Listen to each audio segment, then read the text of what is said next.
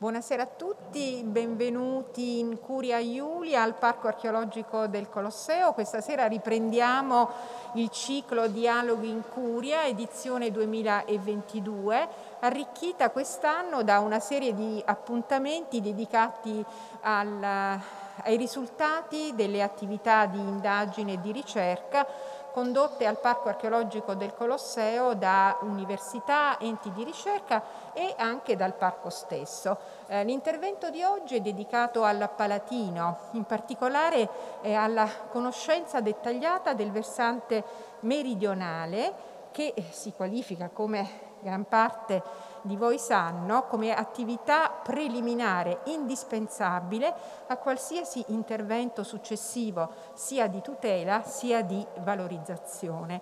E, e in questa chiave di lettura si colloca la condivisione di una serie di obiettivi concordati tra il Parco archeologico del Colosseo e il Dipartimento di Scienze dell'Antichità di Sapienza, Università di Roma, rappresentato dal professor Paolo Carafa, che ringrazio eh, di aver accettato l'invito a tenere, ad aprire questa serie di eh, incontri eh, e questo, eh, questo, rapporto di collaborazione si instaura in un quadro proprio di una collaborazione ormai consolidata eh, che ha permesso di eh, concentrare nuovi interventi di indagine eh, nel settore delle pendici meridionali del Palatino, nell'area dominata dalla residenza di Augusto, dalla casa di Augusto e dal complesso cultuale della Magna Mater e entrambi al centro anche di nuovi progetti di ricerca eh, del Parco archeologico del Colosseo.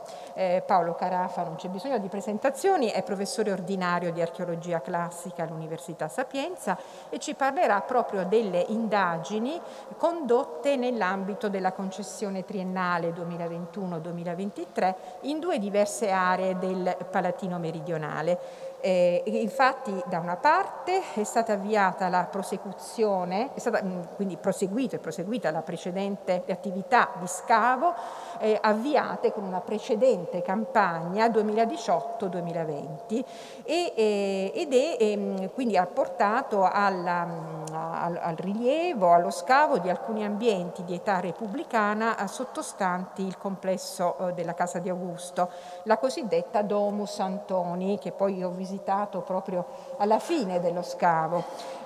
Dall'altro si è eh, rilevato anche come determinante la conoscenza e l'approfondita documentazione degli ambienti di età imperiale, probabilmente degli Orrea, non lo sappiamo ancora, eh, lo sapremo nel proseguo della ricerca, posti a ovest delle scale Caci, sul fronte del Velabro, eh, un luogo come tutti sanno storicamente importante e anche complesso. Eh, nello studio avviato dal Dipartimento per la ricostruzione del paesaggio antico va rilevato come in alcuni casi, ancor più delle operazioni di scavo, eh, sia fondamentale l'osservazione puntuale e critica di quanto ancora conservato e visibile, quindi importante la documentazione di tutto ciò che è visibile. E questo eh, proprio il caso anche della parete palatina, eh, del, o meglio del Cermalus, vera e propria parete palinsesto in cui possiamo eh, leggere i più antichi interventi dell'uomo, dalla protostoria attraverso la Repubblica e l'impero, fino alle ultime testimonianze materiali dell'occupazione, quale muro, il muro di fortificazione che cingeva il Palatino per segnare la proprietà della famiglia Farangipane, parliamo dei secoli XII-XIII.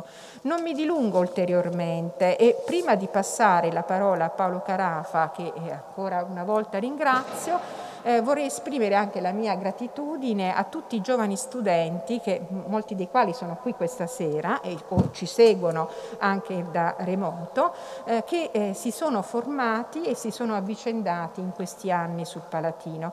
È il nostro colle mitico, il colle sacro delle origini.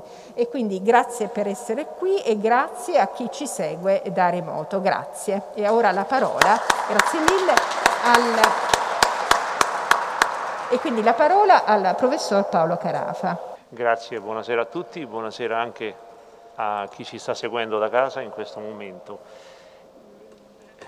Non solo mi è stato chiesto di parlare in un luogo straordinario, ma ho avuto anche una presentazione straordinaria, per diversi motivi. Primo perché ehm, noi abbiamo avuto il privilegio di essere stati il primo scavo del parco a, ad essere scelti per accogliere le visite eh, durante lo scavo, questo scavo aperto.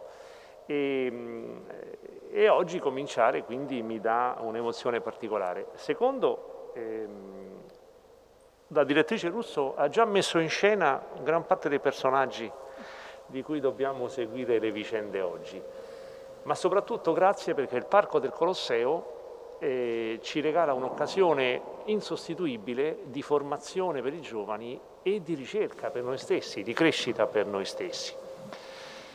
Al di là delle storie che i monumenti che noi abbiamo iniziato a leggere eh, ci stanno raccontando questi, proprio questi quattro anni, i primi tre della concessione passata e il primo del secondo triennio, sono stati per noi l'occasione per ripensare interamente eh, a come procedere in un contesto così difficile, dove c'è tantissimo da conoscere, si vede abbastanza poco, bisogna resistere con ogni forza alla tentazione di scavare qui e lì perché lì è, è, è una strada che non porta da nessuna parte. E quindi è stato, eh, si è aperta insomma con il parco, questo scavo è nato col parco praticamente. Abbiamo cominciato insieme ed è davvero l'inizio di un capitolo nuovo. Dal punto di vista del metodo, questa storia l'abbiamo raccontata in un recentissimo lavoro che è appena uscito, di cui faccio omaggio. Ecco alla direttrice del parco. Grazie. Grazie.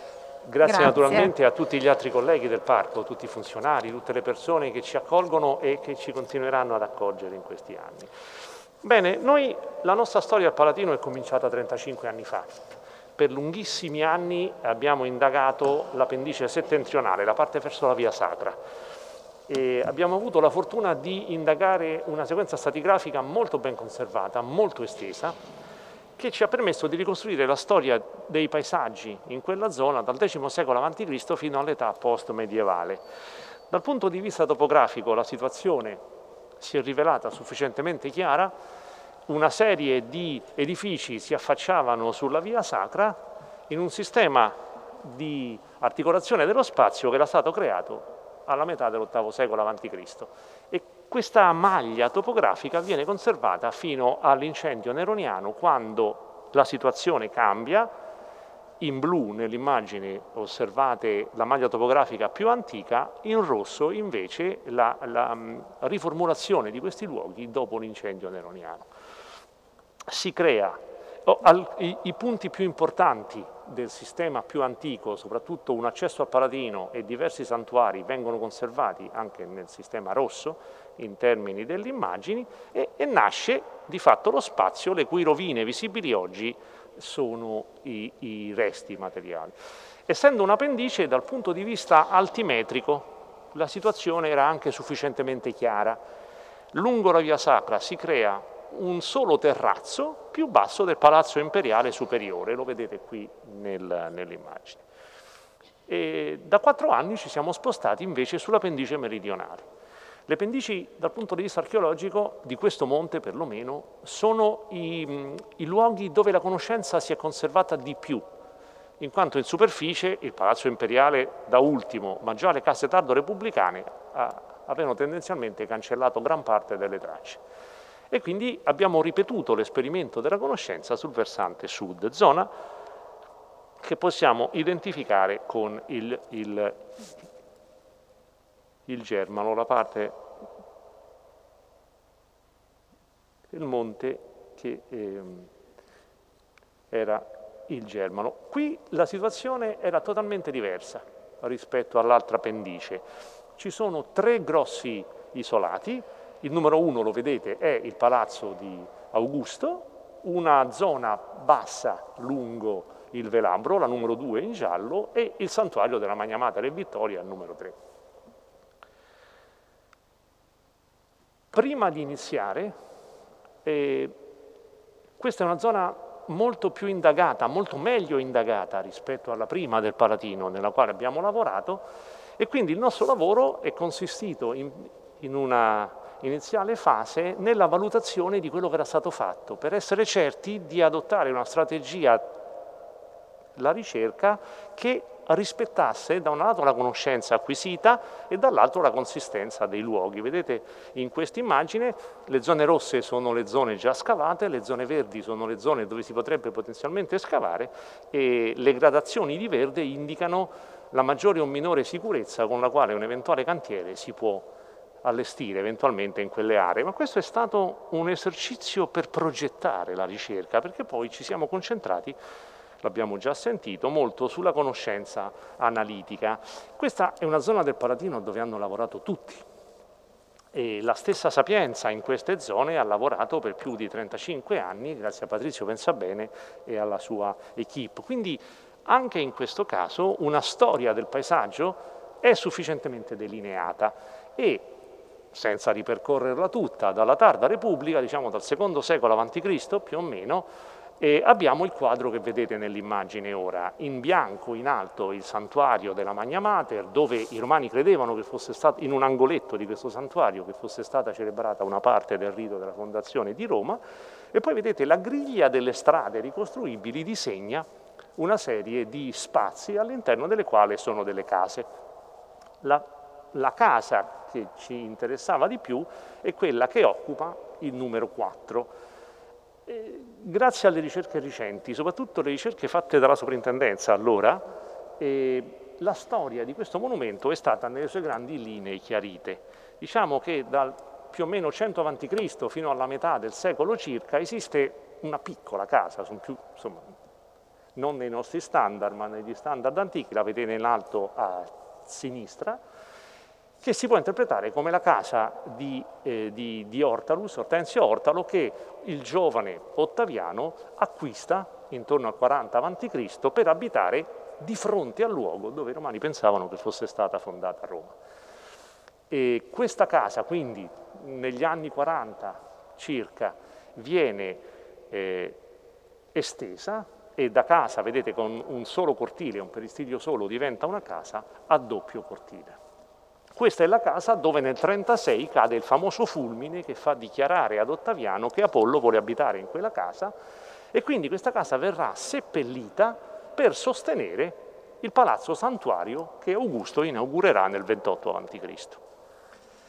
E qui comincia la parte meno chiara della storia, che era quella che ci interessava di più, perché se la sequenza di avvenimenti è stata di fatto accertata, restava da chiarire come fosse fatta la casa di Augusto, soprattutto per quanto riguardava la sua espansione verso l'Aventino, la parte più bassa. Vedete qui alcune immagini eh, che danno delle configurazioni diverse. La prima a sinistra, il tempio al centro con un portico molto piccolo, al centro sempre il tempio con un portico molto grande. Weisman addirittura ripensa l'intera struttura, la, la capovolge di 180 gradi, immagina che la casa si apra verso il Palatino e non forse l'Aventino.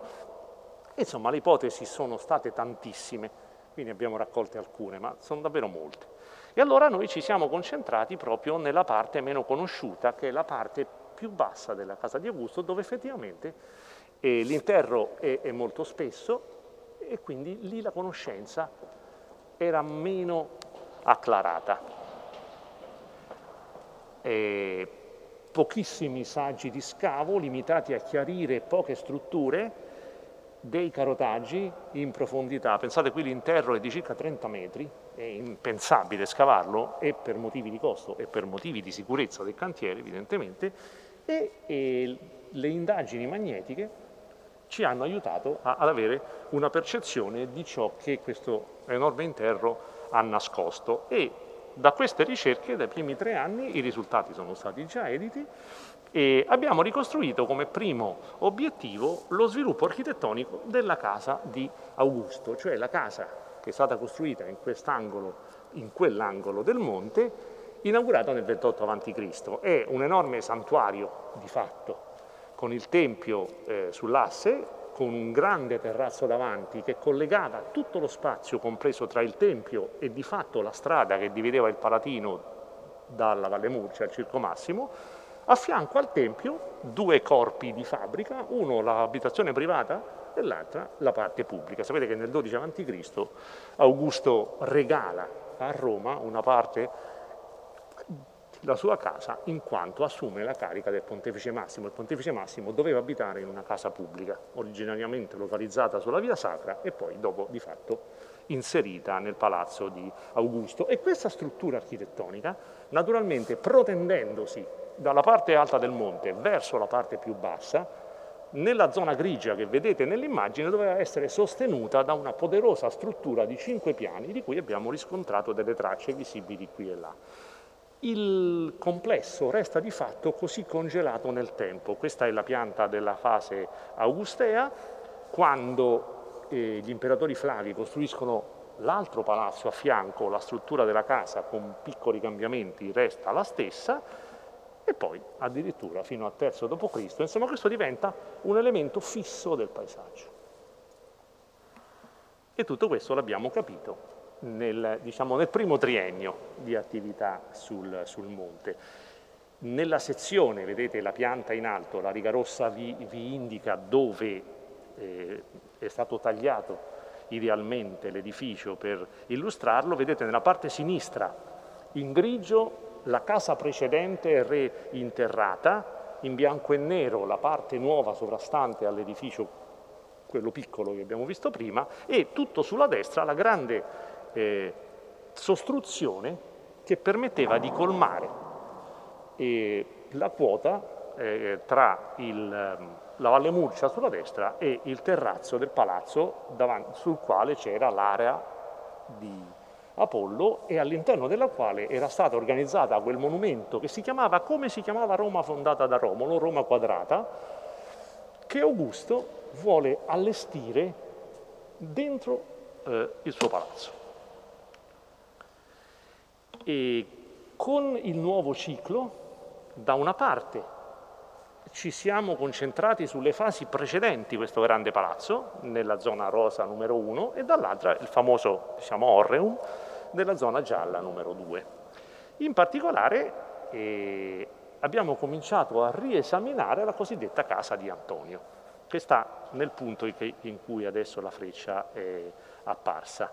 Sono strutture imponenti, interessantissime, che noi abbiamo cominciato a leggere come qualsiasi struttura, quindi abbiamo ricominciato a documentarle con eh, l'analiticità che richiede un'analisi stratigrafica, quindi eh, con tutto il supporto tecnologico di cui adesso possiamo disporre, scansioni laser, fotogrammetrie, eccetera, eccetera. Sono due piani almeno di ambienti voltati e, che sono più antichi della grande sostruzione che sorreggeva il terrazzo del Palazzo di Augusto con il Tempio di Apollo. Quindi per capire l'organismo che stavamo studiando dovevamo proiettarlo sulla fase precedente, il Palazzo di Augusto, che è questa pianta che, che abbiamo già acceso prima e che vediamo oggi. Questi sono gli eh, isolati che noi immaginavamo di eh, riconoscere prima di queste indagini. La zona gialla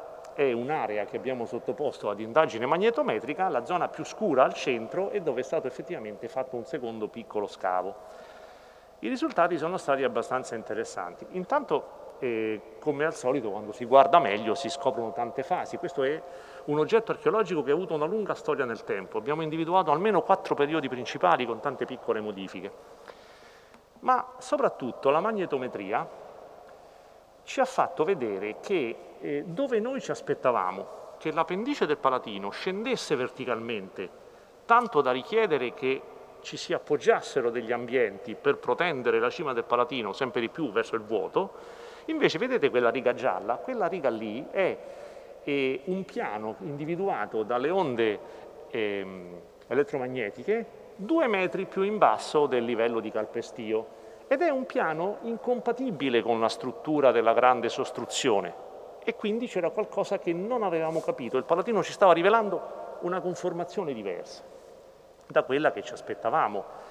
Nei termini della grande sostruzione, vedete, e queste sono ancora immagini del palazzo di Augusto che verrà, le zone rosse vi indicano il punto in cui noi siamo intervenuti. E soprattutto nella sezione vedete come eh, stiamo in un punto dove non è possibile armonizzare la grande sostruzione con eh, l'area rossa.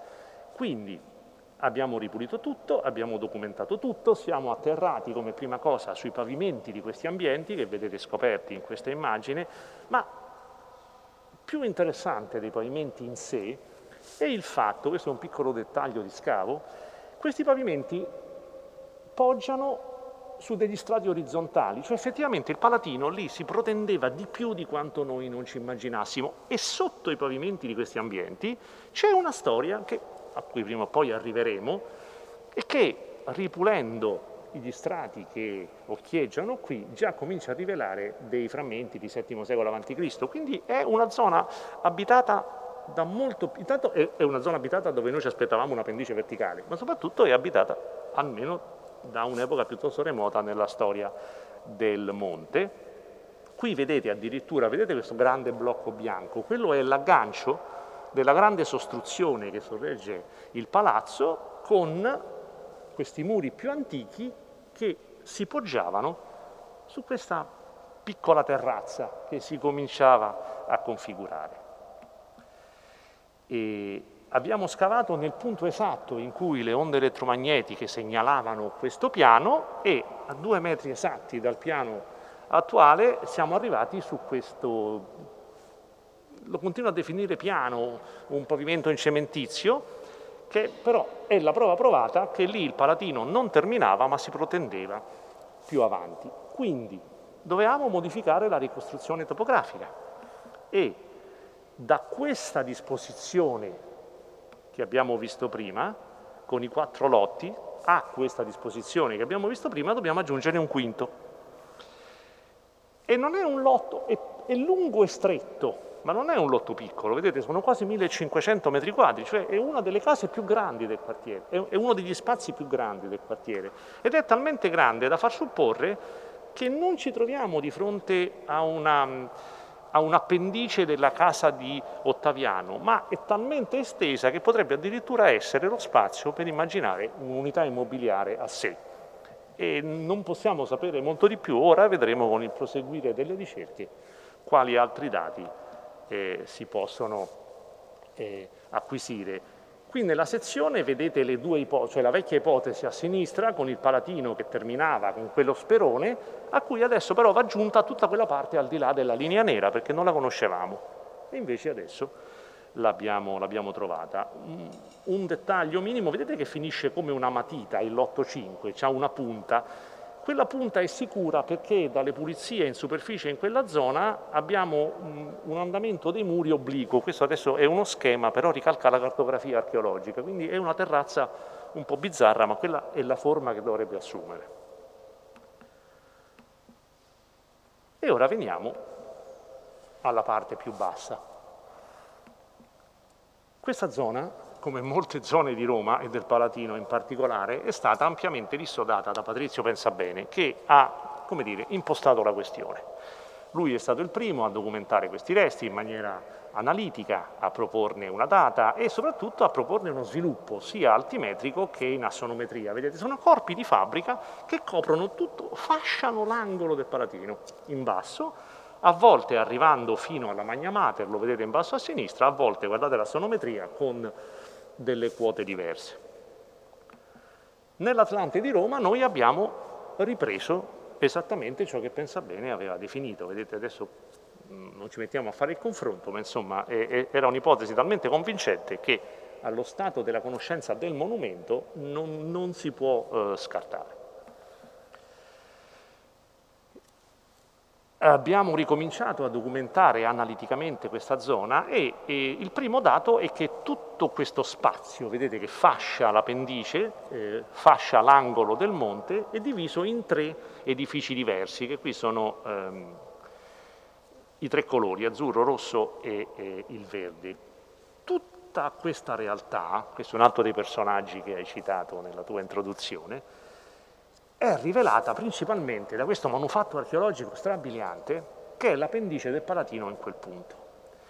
Vedete, è veramente un palinsesto dove noi abbiamo dovuto applicare un programma lavori, vedete questi diversi colori, questo è il prospetto pubblicato da Pensa Bene, accurato metricamente, perfettamente affidabile, e dove ci siamo piano piano accaniti approfondendo la documentazione analitica per approfondire il dettaglio stratigrafico della, della conoscenza. E questi sono, ancora schematicamente, i tre corpi di fabbrica che vedete da destra a sinistra hanno delle, delle, altezze mano a mano sempre inferiori. Quello azzurro di fatto sorregge la piazza antistante la Magna Mater, poi mano a mano i corpi di fabbrica hanno, um, si abbassano sempre di più. E, abbiamo cominciato anche in questo caso con analisi non invasive, magnetometrie ancora, nell'area del primo edificio, quello in azzurro, e eh, vedete sulla destra i risultati della magnetometria. Tutte quelle tracce nere sono strutture potenzialmente sepolte, ma la cosa interessante in questo caso è che lo strumento intercettava le anomalie ad una quota molto superficiale. Siccome questa è stata una zona già sondata da, da, da Bartoli, eh, la quota superficiale delle anomalie ci diceva che quella zona in particolare non era stata ancora scavata in profondità e in quella zona lì abbiamo effettuato il nostro secondo saggio in profondità che vedete nella, nelle immagini. L'edificio in azzurro e tutta l'area presa dall'alto, il Palatino è a monte in questa immagine, l'ingresso al Palatino e le scale Cacci sono sulla destra. E, nella campagna di scavo abbiamo individuato solo strati di epoca post-antica che però ci danno comunque un'indicazione importante. Siamo subito alle spalle del muro frangipane, il cosiddetto muro frangipane, manufatto di XI secolo ehm, e nel corso dello scavo abbiamo individuato, dopo il primo strato naturalmente non significativo, una serie di attività post-medievali per atterrare su eh, dei piani con canalette, resti di capanne battuti di epoca alto medievale. Quindi eh, dal punto di vista della sequenza effettivamente eh, se si è conservato il Medioevo, a maggior ragione si sono conservate le fasi più antiche, non abbiamo raggiunto nemmeno l'abbandono dell'edificio azzurro, ma forse abbiamo incominciato ad avere la possibilità di correlare la stratigrafia orizzontale con il muro medievale. abbiamo sempre pensato che questo edificio azzurro, chiamiamolo così per capirsi, fosse limitato verso, verso, verso destra in questo caso, verso l'accesso al Palatino, da un muro continuo, del quale muro continuo rimaneva questo elemento in opera cementizia. Riguardandolo meglio, ci siamo accorti, vedete quelle tracce sulle superfici, queste sono due delle quattro facce, e sono l'impronta al negativo di blocchi in opera quadrata che foderavano la malta. Essendo le tracce dei blocchi su tutte e quattro le facce, non possiamo attribuire questo elemento a un muro continuo, ma lo dobbiamo immaginare come un elemento in sé finito. Primo. Secondo, il muro frangipane della parte interna, nel livello basso, vedete, è fatto con materiali di reimpiego, naturalmente, come molte delle strutture medievali, e reimpiega questi blocchi in tufo della Niene, che hanno le stesse misure delle tracce, adesso questa è una specie di parete in primo stile pompeiano, ma insomma... e quindi è possibile che siamo di fronte ad un pilone con il nucleo in malta e rivestito da blocchi che sono stati molto utili per poi creare il muro del, del fortilizio frangipane. Se questo è un pilone, dobbiamo immaginare che ce ne fosse un altro associato a lui, perché non essendo un muro continuo dobbiamo pensare al limite di un qualcosa in sé concluso. E allora abbiamo provato intanto a, raddoppiare, vedete in basso a sinistra in rosso è il nucleo cementizio, vedete nettamente che ehm, Tre lati sono ortogonali uno all'altro, mentre l'altro è obliquo, come se dovesse rispettare qualcosa che c'è dall'altro lato. Nel raddoppiare la struttura, invece abbiamo immaginato un altro pilone speculare a, a lui della misura più stretta. Lo spessore della malta è compatibile con gli esempi di, di porte urbiche che si datano dal III secolo a.C. fino all'epoca di Augusto, Porta Marina di Pestum, Aquino, Ferentino, e la stessa Porta di Copia in Calabria.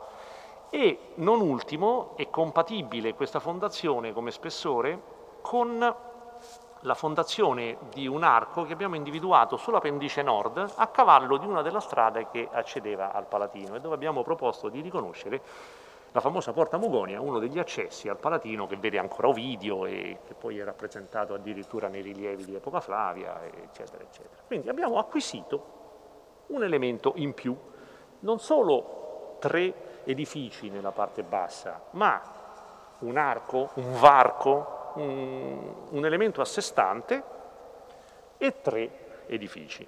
Uno lo abbiamo già visto, eccolo qui, vediamo gli altri due. Gli altri due sono quelli dove l'analisi stratigrafica si è spinta più avanti, abbiamo potuto ricostruirne la pianta perché è molto ben conservato al piano primo e quindi il piano inferiore, anche se non si vede, naturalmente deve rispecchiare ciò che si vede al piano sopra, vedete a sinistra il piano terra, c'è intanto ehm, i limiti sono certi perché sono state scavate nell'Ottocento le strade che delimitavano questo edificio. Fascia l'angolo del Palatino, quella zona bianca in alto a destra in entrambe le piante è la roccia del, del monte, un grande cortile al centro rettilineo con tanti ambienti, questa tipica pianta di tipo orreario e per questo convenzionalmente continuiamo a chiamarlo eh, orreum. Quindi piano terra, piano primo sulla destra, questa riga verde eh, vi indica il limite eh, dove l'edificio diventa più alto. La parte bassa dell'immagine è quella più alta, la parte in alto dell'immagine è quella più, più bassa. Lo vediamo in sezione, la prima dal basso verso l'alto, questa è la quota della strada individuata da Lanciani già, è un edificio con due piani che si va ad appoggiare, vedete quel muro rosso sulla destra? Quella è la fondazione tardo repubblicana che sostituiva il monte, quindi va proprio ad occupare un isolato che doveva essere occupato da qualcos'altro, prima o poi ci arriveremo, e poi subito dietro la roccia del, del monte, quella parte gialla che vedete. Roccia del monte nella quale si aprono una serie di cavità da studiare, da, da capire da, ancora. Ancora più emozionante è invece è la vista di prospetto di questo edificio. Questo è un prospetto che taglia il cortile centrale dell'edificio dove si vedono i due piani interni, il punto in cui l'edificio basso si appoggia a quello più alto, quindi sullo sfondo, la sostruzione tardo-repubblicana in opera incerta che eh, si è conservata ed è quello il motivo per cui siamo certi che non c'era un piano superiore, che altrimenti avremmo visto le ammorzature dei muri su, sulla parete conservata. La parete eh, si arrestava, dove cominciavano una serie di ambienti che sostruivano il percorso della strada che viene convenzionalmente chiamata il clivo alla vittoria. Su questa strada si, si affacciavano taberne, in parte archeologicamente conservate. Dietro questa strada c'è un podio che sia Pensabene sia Coletti hanno suggerito di identificare come il luogo di culto a Pales. Non ci sono motivi per contraddirli e quindi abbiamo messo con un, un, un, un punto interrogativo per prudenza. Era un paesaggio particolarmente definito che viene ad essere colmato. Questi sono edifici che eh, dalla tecnica edilizia perlomeno si possono datare al secondo secolo d.C., quindi questa è la fase più antica in questa zona che siamo riusciti a identificare. Ora, con le informazioni che abbiamo raccolto, abbiamo cercato di definire la, eh, la, storia dei singoli edifici e proporre almeno in alcuni casi solamente l'ingombro di alcune architetture, in altri casi anche un'integrazione più sostanziale. Adesso vediamo il contesto topografico. Siamo all'interno eh, del, del Germalo, vediamo che cosa si configura. E qui abbiamo l'età di Augusto con il palazzo interamente costruito, lo vedete con l'ara di Apollo davanti al Tempio, l'altare della Roma quadrata, nel rettangolo rosso la posizione del pilone e della possibile porta che non ci starebbe male lì perché sta di fronte all'accesso delle scale Caci, ci torneremo su questi nomi perché sono ultimamente oggetto di un dibattito piuttosto acceso, la Magna Mater su in alto e un isolato di cui conosciamo le strade di limite ma di cui per adesso non conosciamo nulla. E questa è la vista che si può suggerire di prospetto. Vedete il grande corpo del palazzo di Augusto, il pilone in rosso nel quale suggeriamo di ricostruire un, un accesso, la, eh, la Vittoria e la Magna Mater in alto, al di sotto delle quali doveva esserci un corpo di fabbrica che non, non conosciamo ancora. Non possiamo che eh, in questo momento suggerire soltanto un possibile ingombro. Col secondo secolo d.C.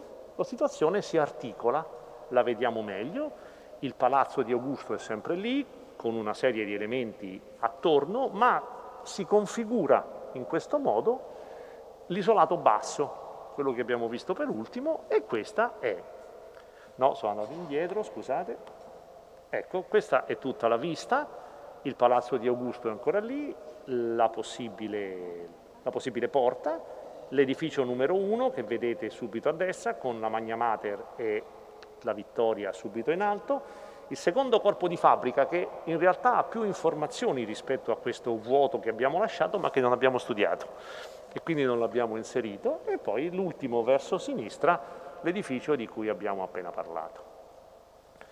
Queste sono le novità archeologiche.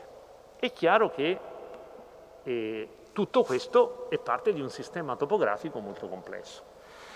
Il primo elemento da considerare è che siamo all'incrocio di tre regioni augustee, il Palatino è la decima, la zona lungo il Tevere la numero 11 con il circo anche, e poi teoricamente l'ottava regione, perché l'ottava regione si incunea lungo il fianco del Palatino, a partire dagli Orrea di Agrippa fino a un certo punto che non conosciamo.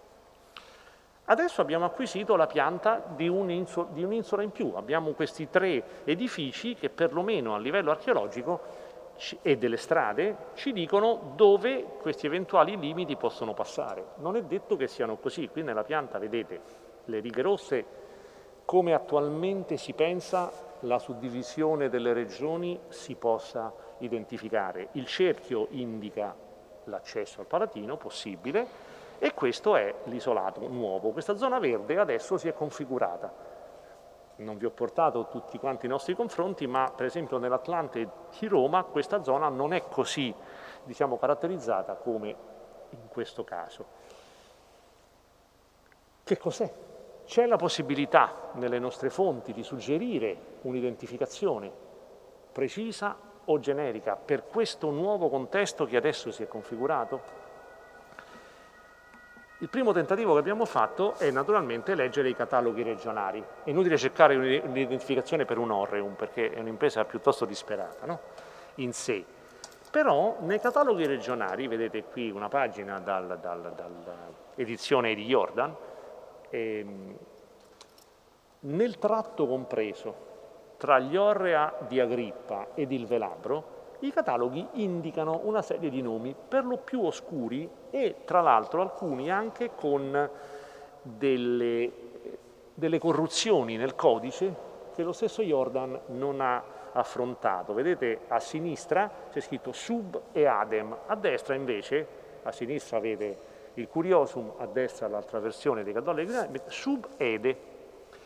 Ora questo sub ede tra gli Orrea di Agrippa e eh, il velabro è stato interpretato da alcuni come il quartiere sotto la Edes per eccellenza che è quella della Magna Mater.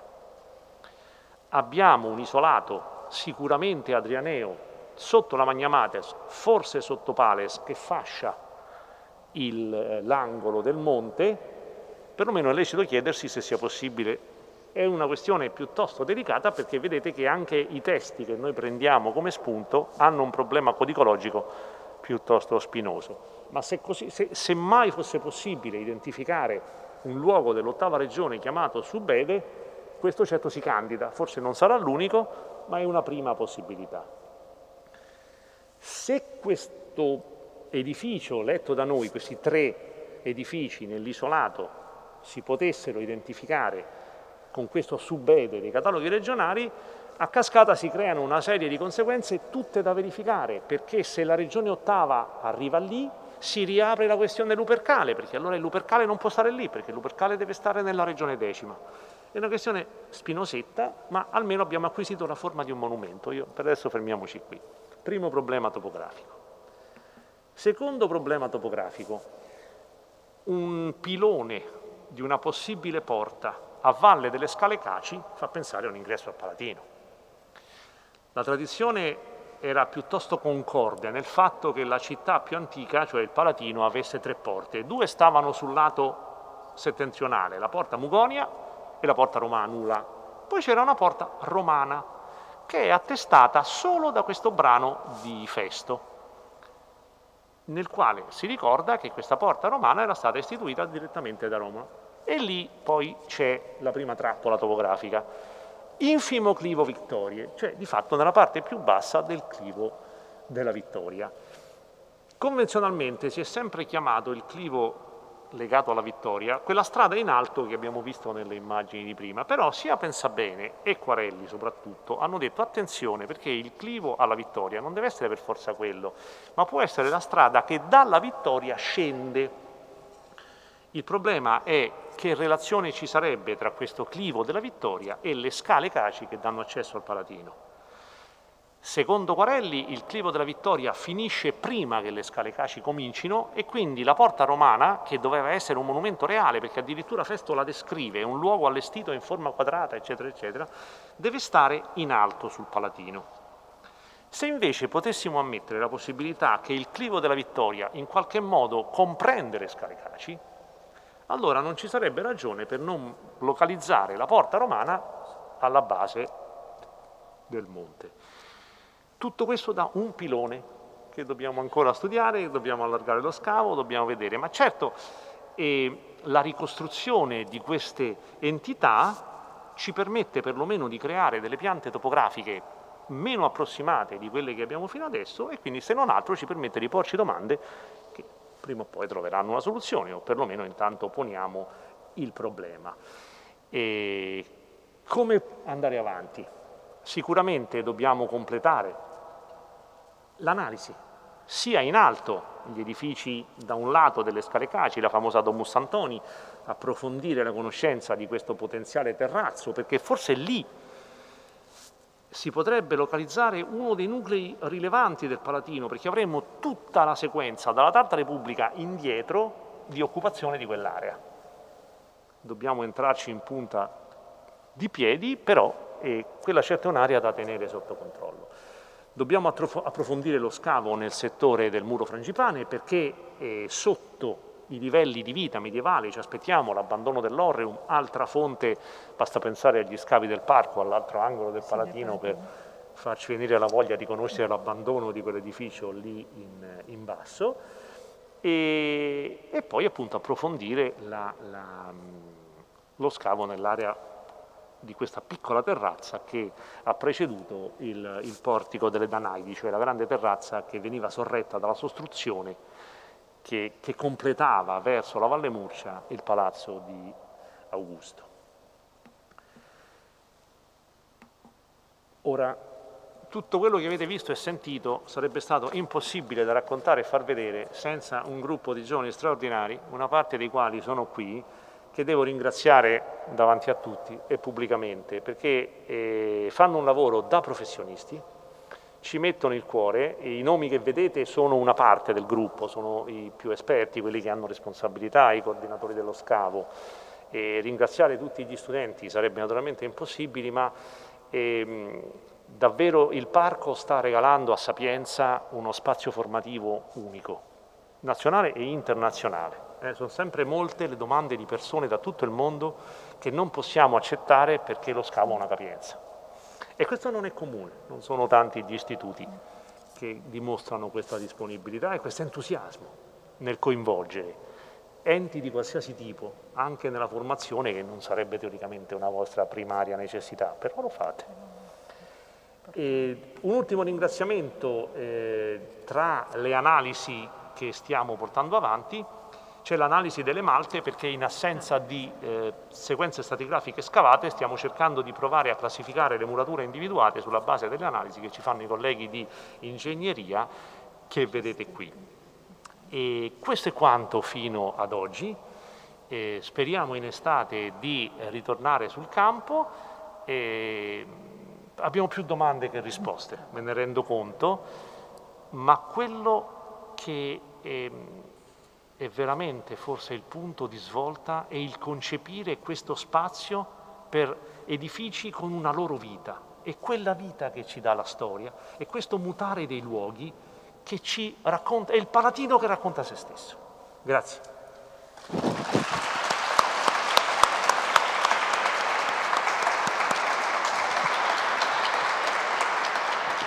Grazie, grazie a Paolo Carafa e infatti in, questo, in questi tre quarti d'ora ci ha fatto un po', eh, intanto ci ha fatto capire quanto sia complessa quest'area e non c'era dubbio che è appunto un'area complessa e anche difficile da indagare perché come sappiamo il Palatino ha tutta una serie di problematiche e lì è proprio un punto eh, molto, molto problematico, però devo dire grazie eh, alla, mm, eh, alla, insomma, alla, collaborazione che c'è stata, quindi è stata impostata l'intera ricerca in modo tale che non ci fossero problematiche relative proprio alla sicurezza, no? alla, eh, anche dei ragazzi stessi, per cui eh, si, si, si, si, è, riuscito a portare avanti no? La, mh, mm, le indagini in maniera anche molto eh, fluida, devo dire, e, e, e, quello che poi sarà, eh, quindi questo è solo l'inizio eh, di un percorso, mh, mm, un percorso molto complesso, ma che potrà dare veramente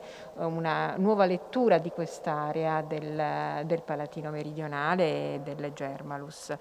Ecco, io mh, mm, non so se c'è qualcuno che eh, vuole porre delle domande al professor Carafa eh, del pubblico. Eh, ah, prego, lei, ecco, non so se c'è qualcuno che può portare il microfono in modo tale da sentire la domanda anche per il pubblico che da remoto ci segue.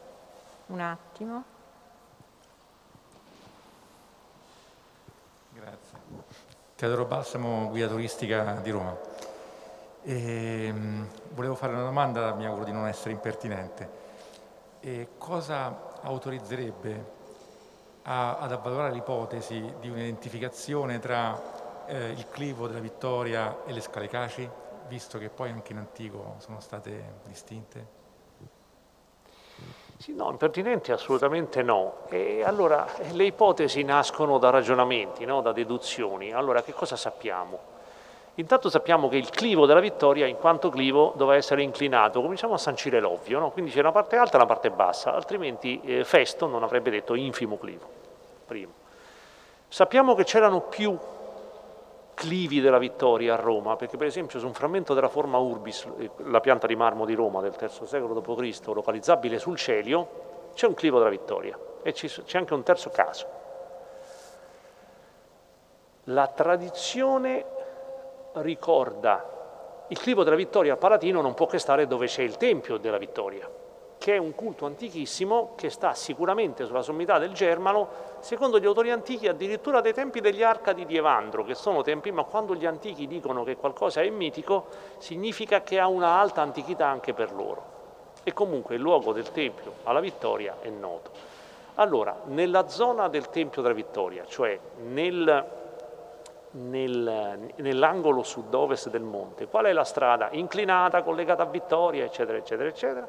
Sicuramente non quella che gli passa davanti, perché va in piano. E l'infimo clivo, semmai, dovrebbe stare all'appendice del Palatino nord-ovest, perché lì le, leggermente quella strada scende, passando davanti a tutta una serie di altri monumenti. Allora, non è forse possibile pensare che il clivo della vittoria è un clivo che colma, collegandosi alla vittoria, un dislivello dal basso della Valle Murcia verso l'alto? Nessuno lo garantisce, ma non è un ragionamento banale. Seconda pietra d'inciampo, le scale Caci. Le scale Caci sono l'accesso al Palatino dal Germano, su questo le fonti sono chiarissime. In cima alle scale Caci avrebbe vissuto Romolo e lì sarebbe stata celebrata una parte del rito della fondazione di Roma. Per tutta una serie di altri agganci con le fonti letterarie, questo luogo deve essere connesso a Pales, deve essere connesso alla Magna Mater, quindi le scale Caci devono stare più o meno lì. Tradizionalmente le scale Caci sono state eh, attribuite a quel tratto, in realtà poi lì una scalinata scalinata non è stata mai trovata, ma c'è un tratto di rampa con dei gradini molto, molto ampi e poco alti che viene identificata con le scale Caci. Perché? Perché l'antrum Caci, a cui le scale Caci sono connesse, deve essere posto in questo lembo della regione ottava alla base del Palatino e deve essere un lembo della regione ottava alla base del Palatino perché dal racconto di Virgilio sappiamo che la grotta di Caco stava tra l'Aventino e il Palatino. Allora, una possibilità, il clivo della Vittoria è il clivo che dal basso arriva alle scale Caci e le scale Caci fanno l'ultimo tratto. Seconda possibilità, il clivo della Vittoria parte dalla Vittoria, scende, le scale Caci stanno più in basso. Terza possibilità, il clivo della Vittoria parte dal basso, arriva in alto e le scale caci stanno in mezzo. Sono deduzioni. È chiaro che se mai si confermasse la possibilità che quel pilone è il pilone di un arco, tra l'altro io vi ho detto porta perché abbiamo preso tutti gli archi dell'età di Augusto, che è la, la cronologia plausibile per ora per quel manufatto, e abbiamo provato a collegarli a un pilone di quelle dimensioni, di quell'altezza, eccetera, e non ci si riesce.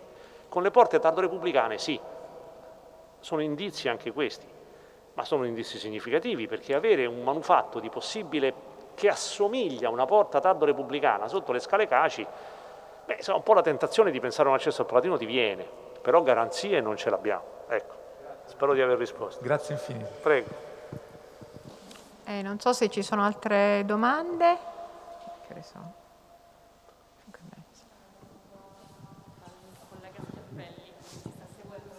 C'è una domanda dal, da Andrea Schiappelli, funzionario archeologo del ah. parco che ci segue sì, da sì. remoto. E per il professor Carafa è molto molto specifica, eh? quindi gliela vado a leggere.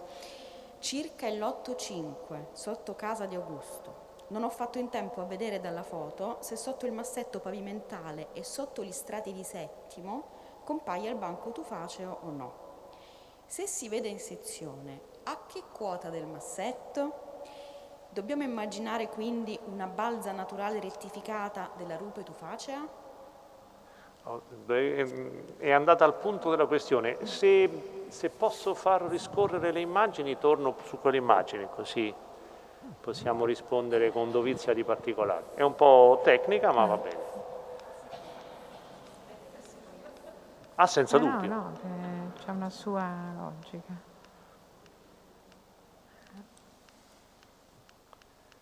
abbiate pazienza. Eh.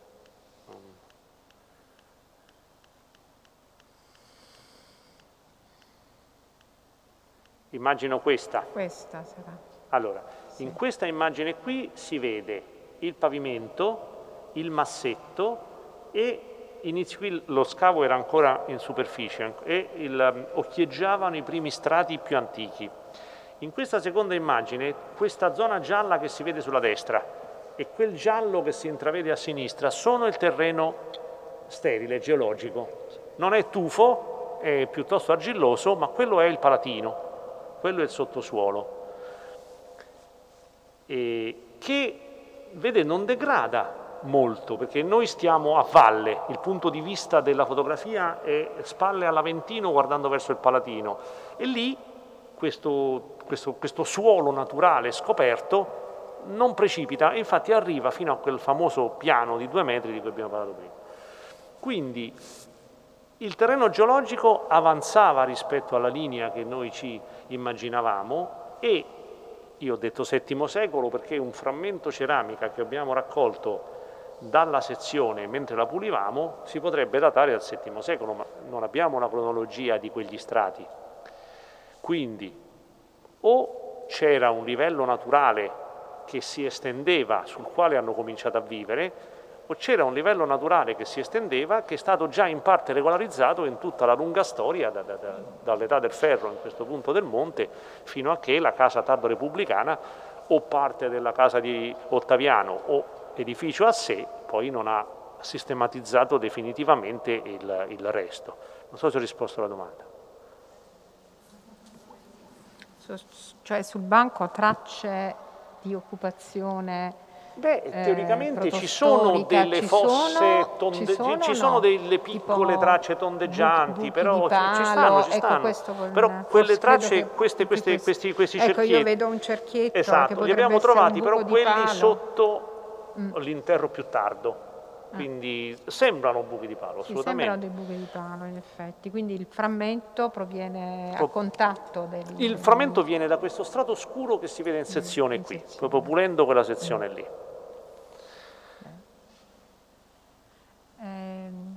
Ci sono altre domande? Da remoto? Quindi possiamo chiudere. In, in eh, conclusione volevo anche ringraziare i colleghi del Parco Archeologico del Colosseo, in particolare anche la dottoressa Paola Quaranta, che però ho visto che andava via, responsabile del Palatino, e, e tutta anche l'equipe del, del, parco che è appunto impegnata anche nelle ricerche sul Palatino, che poi presenteremo uh, in, prossimo, in, un prossimo incontro. Quindi eh, grazie a tutti, grazie ancora grazie al professor Paolo Carafa, a tutti i ragazzi, a tutti gli studenti che sono qui e, e alla prossima, al prossimo appuntamento. Grazie. grazie.